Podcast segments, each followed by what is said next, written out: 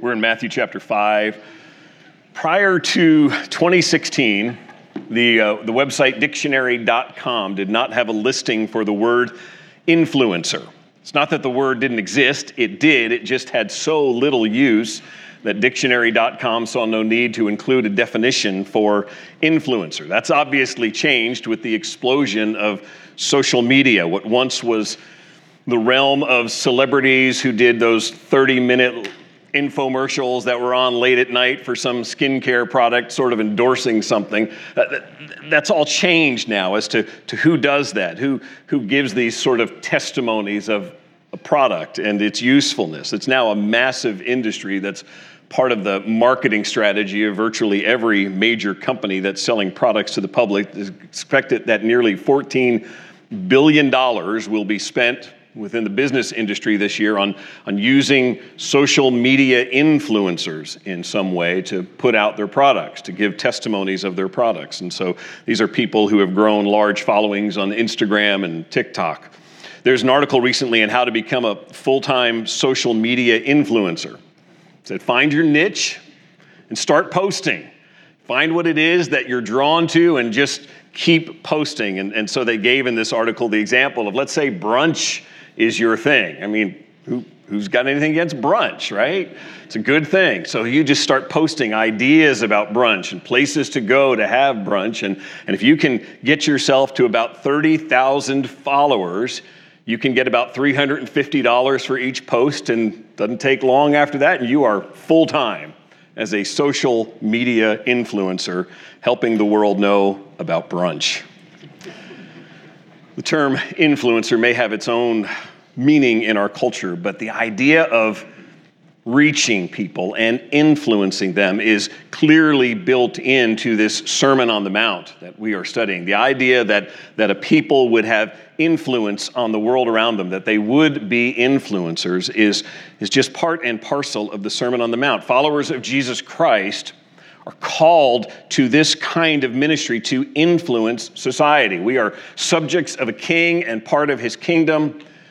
We are called to have an effect on the world around us, to not be isolated. We're going to see it clearly this morning in Matthew 5 13 through 16, and I'm going to put it under two specific sort of realms of influence that we have. One is to prevent decay, and the other is to light the way. To prevent decay and to light the way, I think, are the two things that we'll see this morning here in Matthew 5 13 through 16. We've, we've been looking at this Sermon on the Mount under the heading of the King's Manifesto. The idea that this is Jesus saying, Here, here is my kingdom, and this is what I call my subjects to live like. This is how you are to be different. This is what should mark you that, that this kingdom is unlike any other kingdom with which you are familiar, and so therefore the people who live in it should live differently from the rest of the world. The Sermon on the Mount is Jesus describing life in his kingdom. This is how his disciples are to be set apart, how we are to be different and unique and having an impact on our culture. In a way, the, the sermon this morning is something, in some way, a bookend to, to, to Jesus' earthly ministry. The whole Sermon on the Mount is sort of the launching point in Matthew's gospel as he sets out on telling us what Jesus has to say. But, but there's a bookend sense. If you, if you fast forward to near the end of Jesus' earthly ministry, particularly the night before his crucifixion, when he is praying for his disciples, praying for those right in his midst, and praying for those of us still to come. One of the things Jesus prays for his followers in John 17 is this I have given them your word, and the world has hated them because they are not of the world just as I am not of the world. I do not ask that you take them out of the world, but that you keep them from the evil one. We're familiar with this prayer.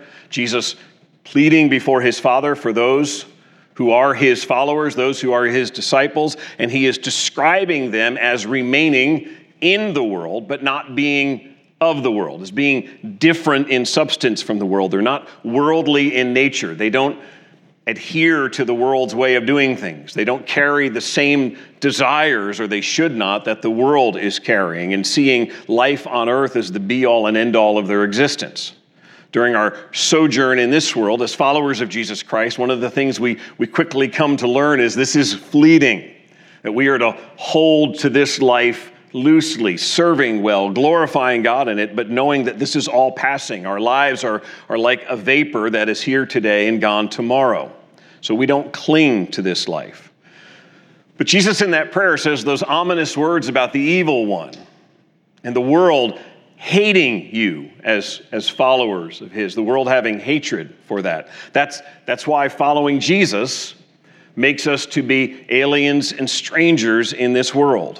That, that warning at the end of Jesus' ministry should not have shocked his disciples. They should not have heard him say that you will be reviled and hated and persecuted and suddenly said, well, wait, that's, that's different from everything else we've heard because Jesus has been warning about this all throughout his ministry. This wasn't some shock as if he had only promised blessing and prosperity to his followers and not warned them of suffering and trials. On the contrary, from the very start of his ministry, Jesus warned that there would be cost in following him, that being a part of his kingdom brought with it the potential for suffering and for trials. We saw that last week, the, the front of the, the bookend, if you will, that Jeremy preached from the Beatitudes in Matthew 5. Let me just bounce back for just a minute, Matthew 5, to verses 10 and 12, the last section that Jeremy looked at with you last week. It says, Blessed are those who are persecuted for righteousness' sake, for theirs is the kingdom of heaven. Blessed are you when others revile you and persecute you and utter all kinds of evil against you falsely on my account. Rejoice and be glad, for your reward is great in heaven, for so they persecuted the prophets who were before you. Strong language in there that you, as, as part of my kingdom, Jesus says, will be reviled People will defame you. They will mock you. They will insult you. They will persecute you. There will be cost to your identifying with me. And so, what you saw them do to the prophets of old, they will continue to do to you who follow after me and pursue God's righteousness. The counter, of course, to this, as we saw in the Beatitudes, is that there's blessing still with this. It's not simply ominous warning because it, repeatedly he has used that word blessed. Blessed are you when you suffer in this way, when you are persecuted for righteousness' sake. And just by, by way of reminder, blessed are the poor in spirit, blessed are those who are meek, who are humble before God, gentle with others. Blessed are those who hunger and thirst for righteousness. Blessed are those who mourn over their sin. Blessed are those who pursue peace, devotion to Jesus Christ. By way of reminder from our, our study of the Beatitudes, that idea of blessing really has two connotations to it. There's the idea of being approved by God, blessed being you have God's favor because he is, He's giving you His approval. You are doing that which He has called you to do. But then there's the, the second sense, which is there is there's happiness, there is fullness of life that comes from being approved by God. There is there's something that accompanies that, and that is the satisfaction of, of being approved by God, not because of who we are, but because of what He's doing in us and, and finding His favor. The Beatitudes have, have been our focus for the last few Sundays. That is the beginning of the Sermon on the Mount.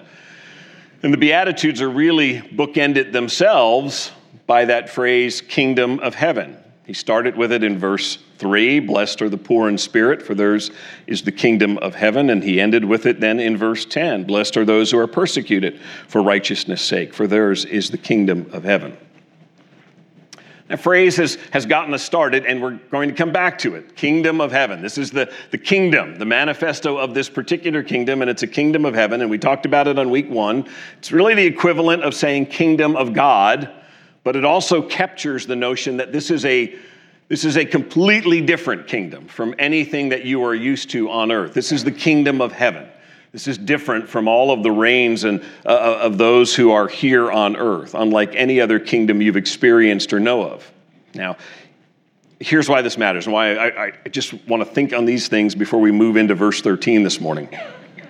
If we only had the Beatitudes, we would be blessed. We would read and we would, we would take in those Beatitudes and we would see some of what Jesus is calling us to, and we would, we would see that blessing. But we might also be tempted to focus more exclusively on the community of believers, seeing what we have from Jesus, knowing what we have in the future in terms of heaven and the promise of blessing that comes with it. And we might be tempted to think inward and to pull back from the world. That you remember I said this on week 1. The early monks, this was their approach to the beatitudes was was this seems to be such a, a difficult standard in Matthew 5 through 7. This must just be for for those who are just really focused and and they they pull away from the rest of the world to try to fulfill these things.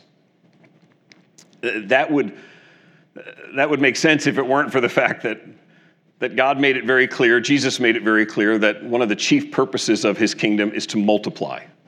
That he has called his kingdom to be a kingdom that is constantly growing, where those who are subjects in his kingdom are living in such a way that they are impacting the lives of people around them and speaking to them in such a way that they are helping to bring them into the kingdom. Go and make disciples of all the nations, as Jesus has commissioned to us. And so th- this kingdom is not meant to, to move inwardly, it is, it is meant to rather, as subjects of his kingdom, to be a part of the world around us and to be influencing that world in such a way that people see Christ and hear his gospel. And so as we are merciful toward others, as we're seeking to practice mercy, as we're humble before God, as we grieve over our sin, and as we pursue righteousness and hunger and thirst for that, as we strive to be devoted to our King, all of this is to be lived out in the presence of the world. They, they are seeing Christ's kingdom through you and I, through those who have been called into that kingdom. And the immediate consequence of living that way, of, of following after the king, the immediate consequence is what we, we've already read this morning, what we saw last week.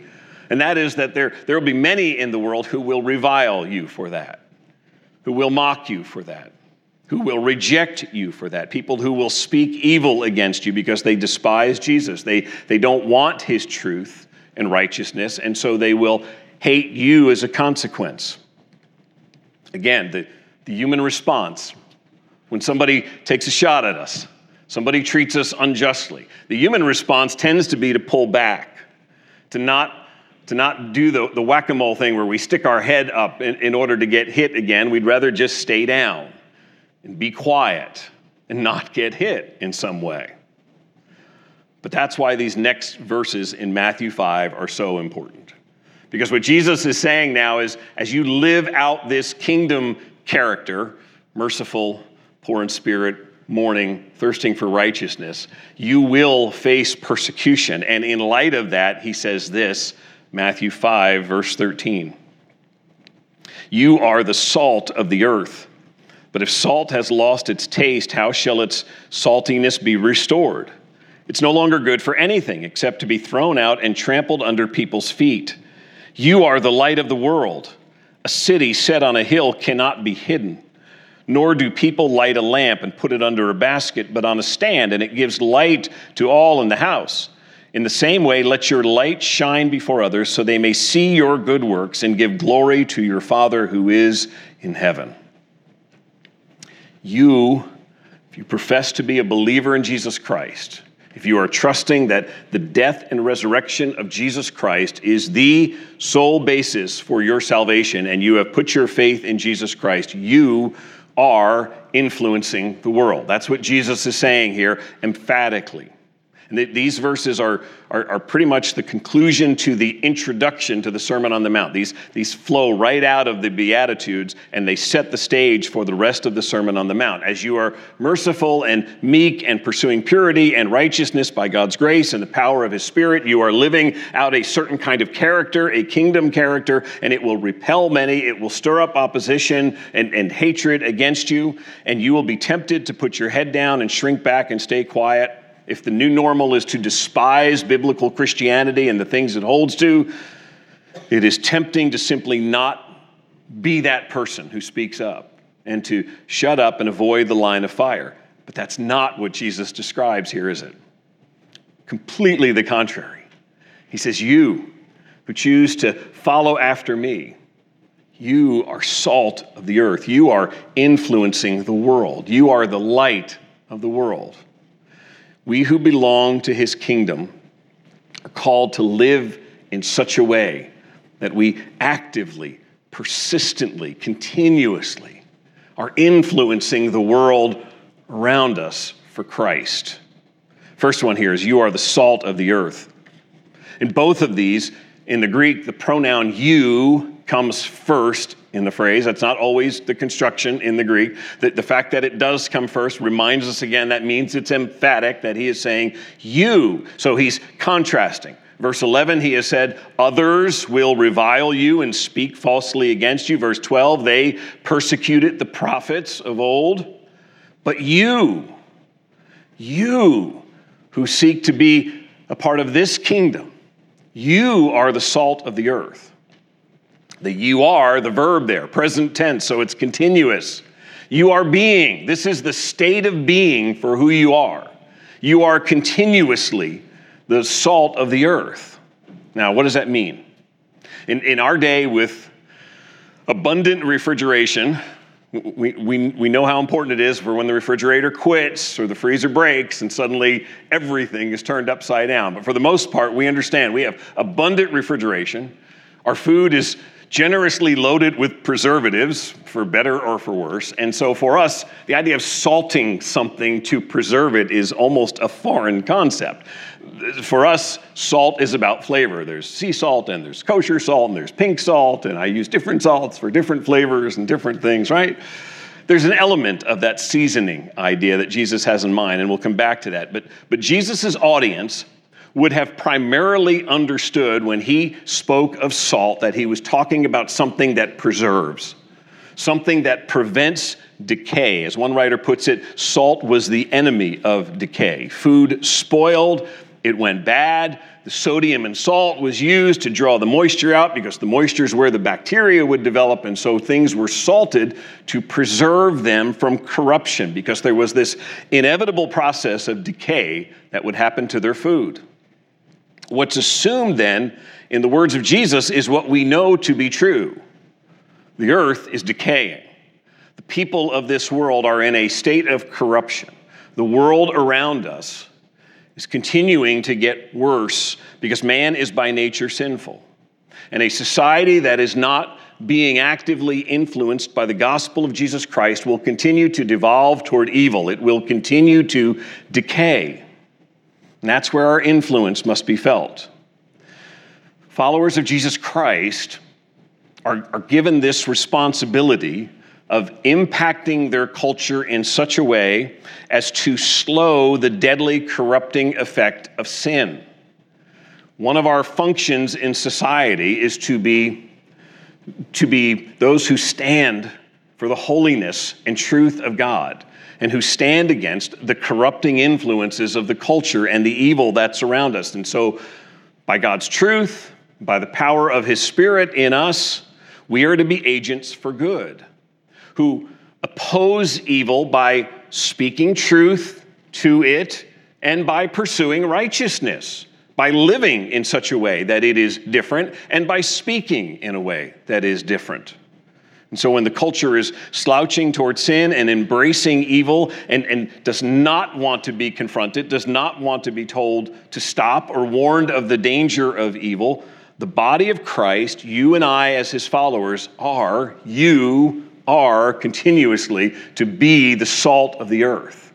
We have a function here of speaking truth to these things and standing in the gap and speaking against the decadence of the world around us and it is a seemingly, at least on this horizontal plane, thankless role. Because we, we already know from what he said, the, the opposition will be stirred up by this. If we are to speak these things, if we are to be salt of the earth, it will anger people who don't want to be told that that's sin. They don't, they don't want to hear the word sin, much less be told that anything that they are doing or thinking could possibly be conceived as sinful. But we do this because we love God and we love his truth. And, and he speaks of holiness and his love for purity and holiness. And so we, we are salt of the earth because we love God and we love his ways and his holiness. And second, because we love people and we do not want to see them continue on this road to destruction.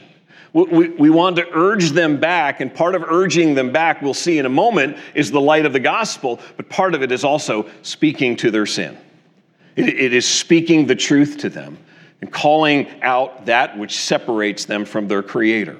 We don't want to be like the prophet Jonah, who, when told to go to Nineveh and speak against the evil in the city, got on a ship and went in exactly the opposite direction. Salt of the earth is penetrating into the culture by speaking God's truth. So we are preserving God's righteousness. We are upholding his standards. In fact, he says here the, the worst thing that could happen is for salt to become useless, no longer to function in that way. Again, Jesus' audience would understand this because of the experience of salt in their day. The, the gathering of salt, they, they didn't have the process to, to filter it out as well. And so, whether they gathered it from the Dead Sea or surrounding areas, it was often laced with other impurities. There were other minerals. There may be sand. There could be stuff in there. And, and all of that would make the salt less effective. Trying to glean out the salt was important because all of the rest of it could diminish the ability of the salt to preserve and to prevent decay. And the point Jesus is making here is that the last thing we want to do is become useless in terms of this task we are called to of decaying, Uh, of preventing decay, of preventing corruption. It's interesting, the word he uses here for that phrase, lost its taste, it's, it's one word in the Greek. When it says salt has lost its taste, it's one word in the Greek, and it's the, the, the word is moraino, and it literally means to make something dull or foolish.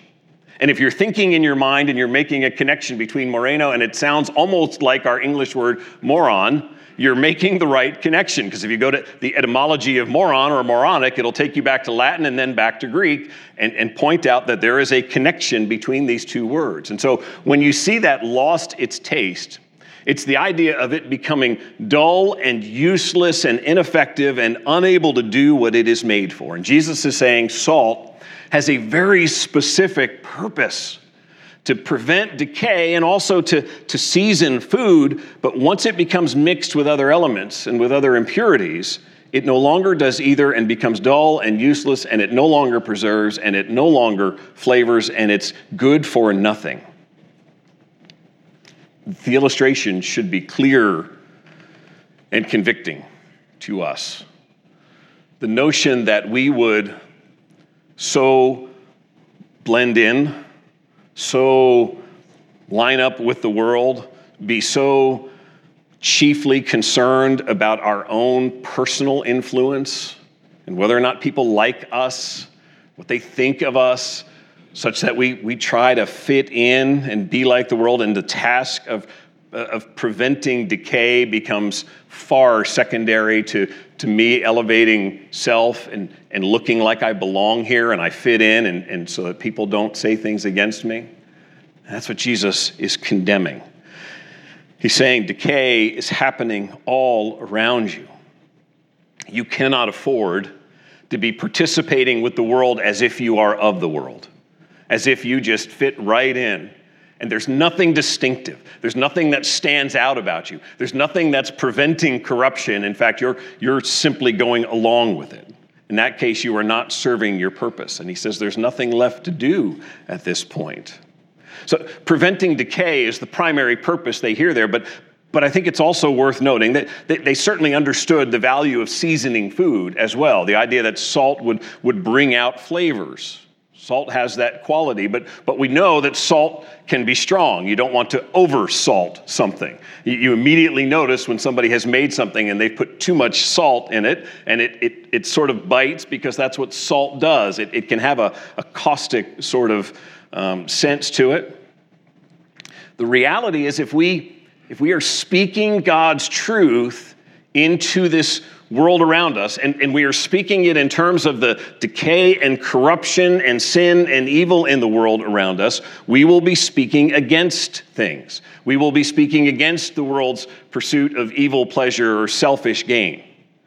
And to do so will, will have a caustic, sort of biting effect to the world. Martin Luther put it this way the real salt is the true exposition of Scripture, which denounces the whole world and lets nothing stand but the simple faith in Christ. Luther had a way of just cutting to the chase when he said something. And now, before you, you look at that and go, well, that, that just seems harsh. Is that, is that all we're doing? Is, is we're just condemning in some way? We're calling out sin.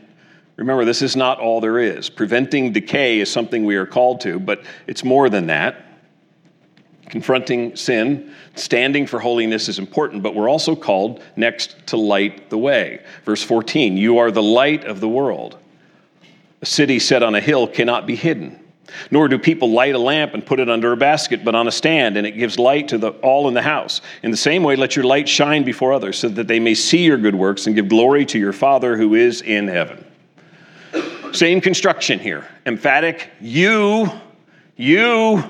Don't, don't try to stand behind the trees or move back out of the crowd unless you do not want to be part of this kingdom. If you are considering yourself as a part of this kingdom, you are continuously the light of the world. This is who you are as a member of this kingdom. You are followers of Jesus, and so you continuously light the world. Just as salt implies that there's something wrong in the world, and in this case, it's decay caused by corruption and sin, so light implies that the world is naturally in darkness. The world is stumbling around in darkness and desperately needs light because of its blindness.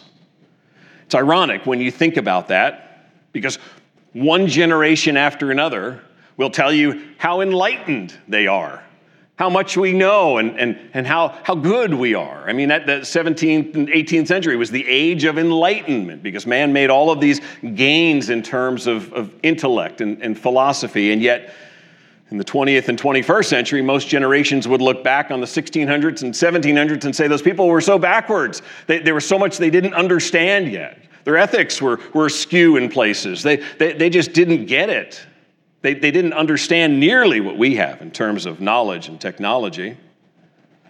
The, the truth of the matter is that when it comes to the heart and desires of man, the world is in a perpetual state of darkness. It is spiritually blind and it is lost. Uh, Matthew is simply rehearsing things that the prophet Isaiah said repeatedly. He talks often about darkness and light because he is anticipating the coming of the Savior. And so, that great chapter, Isaiah chapter 9, where it speaks of the child who is born to us, who will be the Prince of Peace, and all of those things, he, he starts in Isaiah 9, verse 2, by saying, The people who walked in darkness have seen a great light. Those who dwelt in a land of deep darkness, on them has light shone. Plunged in darkness. But Jesus Christ comes with light. The Prince of Peace comes to bring light. Isaiah chapter 60 begins Arise, shine, for your light has come, and the glory of God is risen upon you. For behold, darkness shall cover the earth, and thick darkness the peoples. But the Lord will rise upon you, and his glory will be seen upon you, and nations shall come to your light, and kings to the brightness of your rising. I, th- I think we struggle with this sometimes because we don't, we don't want to have this sort of bleak look at the world and see it as being enshrouded in thick darkness. We want to think more of the world. And, that's where our culture so often goes astray with the idea that, that, that man is just by nature good. You just need to tap into man's goodness and kindness, and, and, and man will rise to the occasion. The Bible constantly gives this description of man apart from the saving grace of God is enshrouded in thick darkness, even when he can't see it himself. He is. Matthew's already picked up on this theme back in chapter 4 when he speaks of the coming of Jesus in the region of Galilee, Matthew 4:16. The people dwelling in darkness have seen a great light, and for those dwelling in the region and shadow of death, on them a light has dawned. Jesus is that great light. Jesus said it at least a couple of times in the Gospel of John I am the light of the world. Jesus has declared that unequivocally that he ultimately is the light, but the function of his followers, of you and I within his kingdom, what we're called to is to light a way to Jesus. It is to see the people around us as being in darkness and to give them glimmers of light so that they can begin to see that what's changed us, what's transformed us, what we believe is in Jesus Christ, who is the light, the one that they need to come to. We need to be showing them Christ and speaking to them the gospel so that people who are lost in darkness can run to the light of Jesus Christ. The reality is, people who are lost in darkness generally don't realize it. They don't think they're lost. They think they're pretty advanced. They think that their sin is just evidence of their progress and their ability to do whatever makes them happy. And we see that just by the response the Pharisees when Jesus said, I am the light of the world. In John chapter 8, he says, I am the light of the world. Whoever follows me will not walk in darkness. And the very next line says, the Pharisees called him essentially a fraud. They said, You're bearing witness about yourself and your testimony is not true. We don't want to hear this light of the world stuff. We don't believe it, we dismiss it. How, how dare you accuse us with all of our religious knowledge and practice of being people who are lost in darkness and you somehow being the light? It's the same experience that you and I encounter is same experience you and I have experienced as you've come to faith in Christ is there was a season in life when you thought you knew better, when you thought you had it figured out. And it wasn't until the light of the gospel embraced you that Jesus Christ brought you to himself that you saw that you didn't have it at all and that you were lost in darkness and needed his salvation. That's why this, this this sense of the world to say, I, I don't need your light. That's why Jesus goes on in verse 16 and he explains that one of the ways they see this is our good works.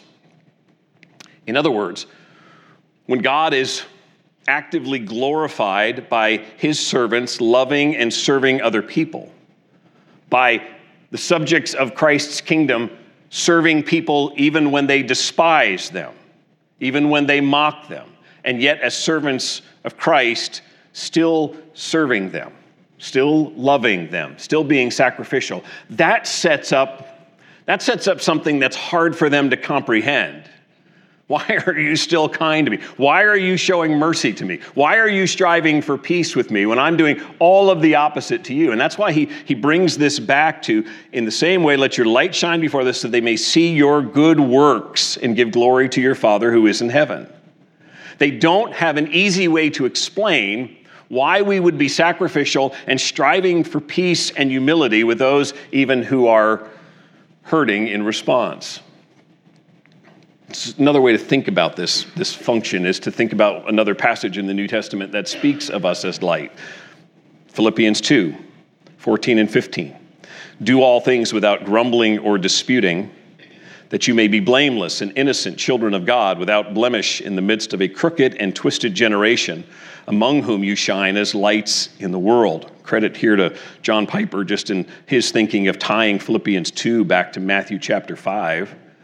He, he's using the idea here again, Philippians 2, of shining as lights in darkness, that you as believers are, are shining as lights. How does that match up with Matthew 5? Think back to what Jesus had just been saying prior to this. Remember the, the, the verses again about you will be reviled, they will speak falsely against you, they will persecute you. You will do good works, and let's be honest, when we do good deeds, what do we generally expect? Thank you. Yeah. Some, some word of appreciation. We do something nice, we do something to serve someone, and we're hoping for a little bit of gratitude, some sort of nod, some sort of approval that says you did good. Thank you for doing that. But it doesn't always happen, does it? There are times when we, when we seek to serve others and we are reviled. We are reviled even as we are striving to live godly lives, even while we're trying to be patient and humble and meek, and yet we're resented and reviled. In this world of hostility and conflict, we're, we're trying to, to bring peace and make peace. And we're turned away, told we don't want what you have to offer. Instead of gratitude, we get hostility. What's your response in those moments? When, You've tried and you've been faithful. You've tried to be meek. You've tried to be patient and you've gotten resented for it or some kind of hostility in return. What's your, what's your tendency in that moment? It's what Philippians talks about, right? It's complain. This is not right. Well, I'm doing something nice here. And we begin disputing and complaining. As believers, we are called to uniquely Christ like responses. This response of doing all things without disputing and complaining means even responding to injustice or disdain without returning fire, without returning evil for evil. And as we do that response that is so different is like a light that points to Jesus. That's, that's just one way in which we are like a light that says, I am not like this ordinarily. By nature, I want to punch you in this moment. I want to say something nasty back to you. But by God's grace, by Christ's transforming work, He is the reason for my patience and humility. That's how we be the light of the world. We, we give glory and credit repeatedly back to our Savior and say, I, I didn't come this way, become this way by virtue of just getting smart and figuring this out and reading a book on how to be a nice person. Jesus has changed me. Let me share with you the truth of what Jesus Christ has done, pointing back to Him and letting people know that. That's why ultimately, at least some, as, as He says here in verse 16, some will see our good works, and God will receive glory from that. God will use that to draw them to Himself and will save them and will be glorified. Jesus also explains here, just as he did with the salt, if you don't do this, if his followers don't do this, if you either respond to circumstances just like the world does in its darkness, and your response is to just act like a person who is blinded in sin, or even to, to shade the gospel. I do something kind, but, but you would have no idea that it has anything to do with Jesus and the gospel, and you would be left to think that it's just me and how wonderful I am. What we are doing is we are hiding, he says, this life altering truth. It's like we're, we're taking a shade and we're putting it right over the light, and we're causing people to, to see us instead of seeing Jesus. That's what he's calling us to. His point is is ultimately about putting this light under a basket is to, to live like the world, and, and, and that's just merely blending in with the world's shadows.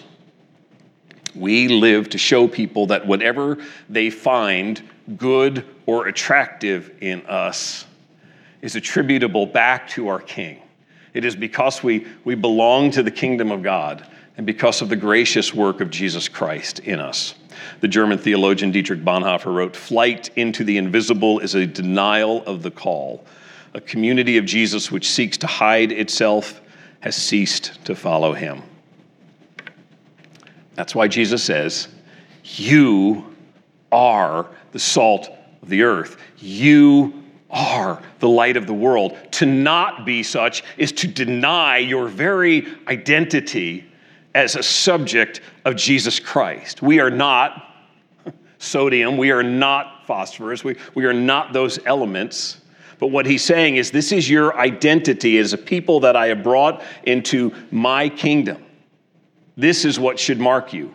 Your active daily pursuit of righteousness and holiness your mercy and meekness toward others, your devotion to his truth, your willingness to suffer for his name, your boldness to speak truth against sin, and your persistence in speaking about Jesus and the gospel. These are the things that make you salt and light.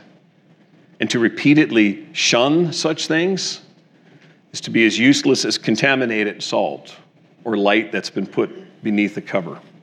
We belong to the kingdom of the Savior who loved us and gave himself for us, and who now empowers us to live for him, to love him, and to give our lives in serving and glorifying him and manifesting his greatness for people to see. We have the privilege now of reflecting back the mercy and grace and justice of our King and Savior. And in that process, to joyously influence the world around us so that the kingdom of God would be multiplied. So, as we close this morning, I, I want to bring a couple of specific applications to your mind as we close and then as we pray in a moment. If, if you're like me, this, this passage has brought a very healthy measure of conviction. People will sometimes say to me after a sermon, man, that, that one really hit. Well, I, as I've said to people repeatedly, I'm just sharing the same hitting that I took, the same conviction, the same weight that I've felt this week. I'm just trying to give you a little bit of a piece of that. And so hopefully you've felt some of the weight of this passage. It's not hard at all to think about circumstances just in the last days or lacked the conviction to be salt, or could have spoken against decay or corruption or done something.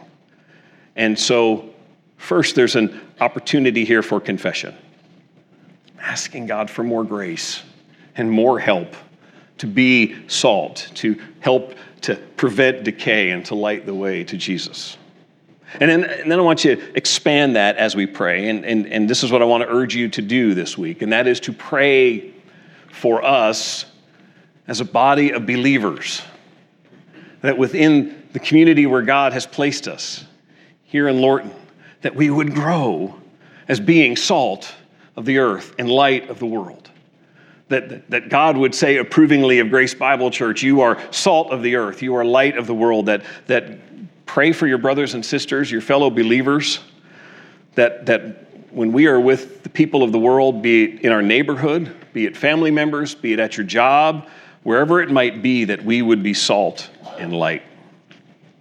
And then one more specific way to pray. Tomorrow morning, a lot of you will, well, a lot of them are upstairs, some of you will be in classrooms. Some of you will be in classrooms as students, some will be as teachers all over this area, schools starting back up. Right here, this building will be filled for the first time by a school that one of its purposes is to train young ones to be salt and light, to help them understand what it is to think well and think biblically uh, about the world around them, and to grow in becoming those who prevent decay but who also light the way to the gospel of Jesus Christ. And so I want you to also think about the staff here of Logos Classical Academy. If we could pop up the picture here. There they are. Good looking group that they are. Wanted you to see them because I know you interact with Stuart and I and the elders here and the deacons on Sunday morning. You might not know who all is part of the school here, so I want you to get a glimpse of them because I want that to be an application of this as you pray this week. That God would enable them to be salt and light amongst the lives that God has entrusted to their care, just like He would empower us to be salt and light in the homes and neighborhoods and communities where God has placed us. Let's pray.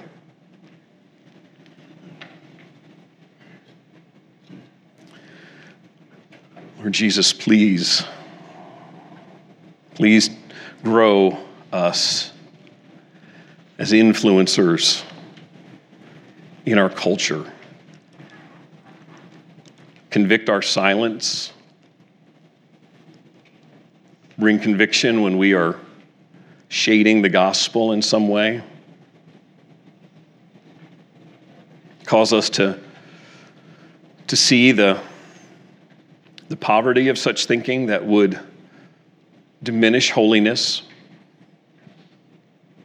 that would plunge the, the gospel back into darkness in some way so that others would not see it through us and in us. And Lord, we pray for grace, for wisdom, for growth and commitment to, to be salt and light, to see the decay around us and not simply wring our hands or be annoyed by it, but to speak the words of Scripture to it, to point out where it comes short of your good design. And then, by your Spirit and your grace, to be a people who, by our words and our works, would frequently give others around us a clear line of sight to seeing Christ. That they would see something that is uniquely Christ like and hear Christ like words from us.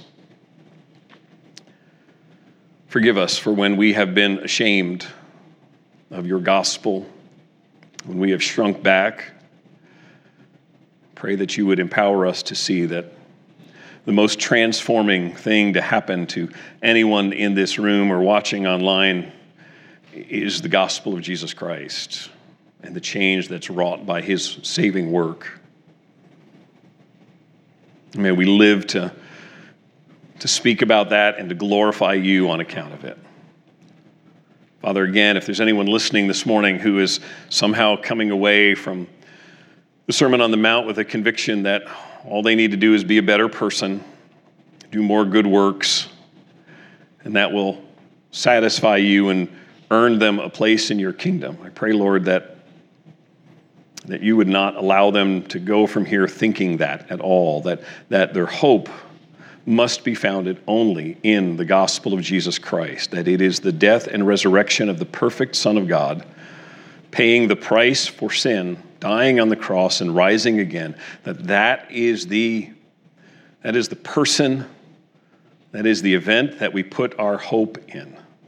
That Christ died for our sins according to the scriptures and rose again on the third day, and that by acknowledging my sinfulness and believing in Jesus Christ, there is salvation in his name and no other. Lord, we pray for the ministries of Grace Bible Church, be they men's or women's, youth, children, Logos, all of the different works that are done here. Lord, we pray that this would not be about our fame, about our somehow measuring numerical growth and, and summing it all up in that, but Lord, that, that what we do here, that how we serve here would be a tribute to your grace at work in our lives. And that because of what we do together as a community, the gospel of Jesus Christ and its effect on Lorton and this surrounding area would be multiplied and your kingdom would be expanded because of faithful service to your work. Thank you for what you've given us to do and what you have empowered us to do. And we pray these things in Jesus' name. Amen.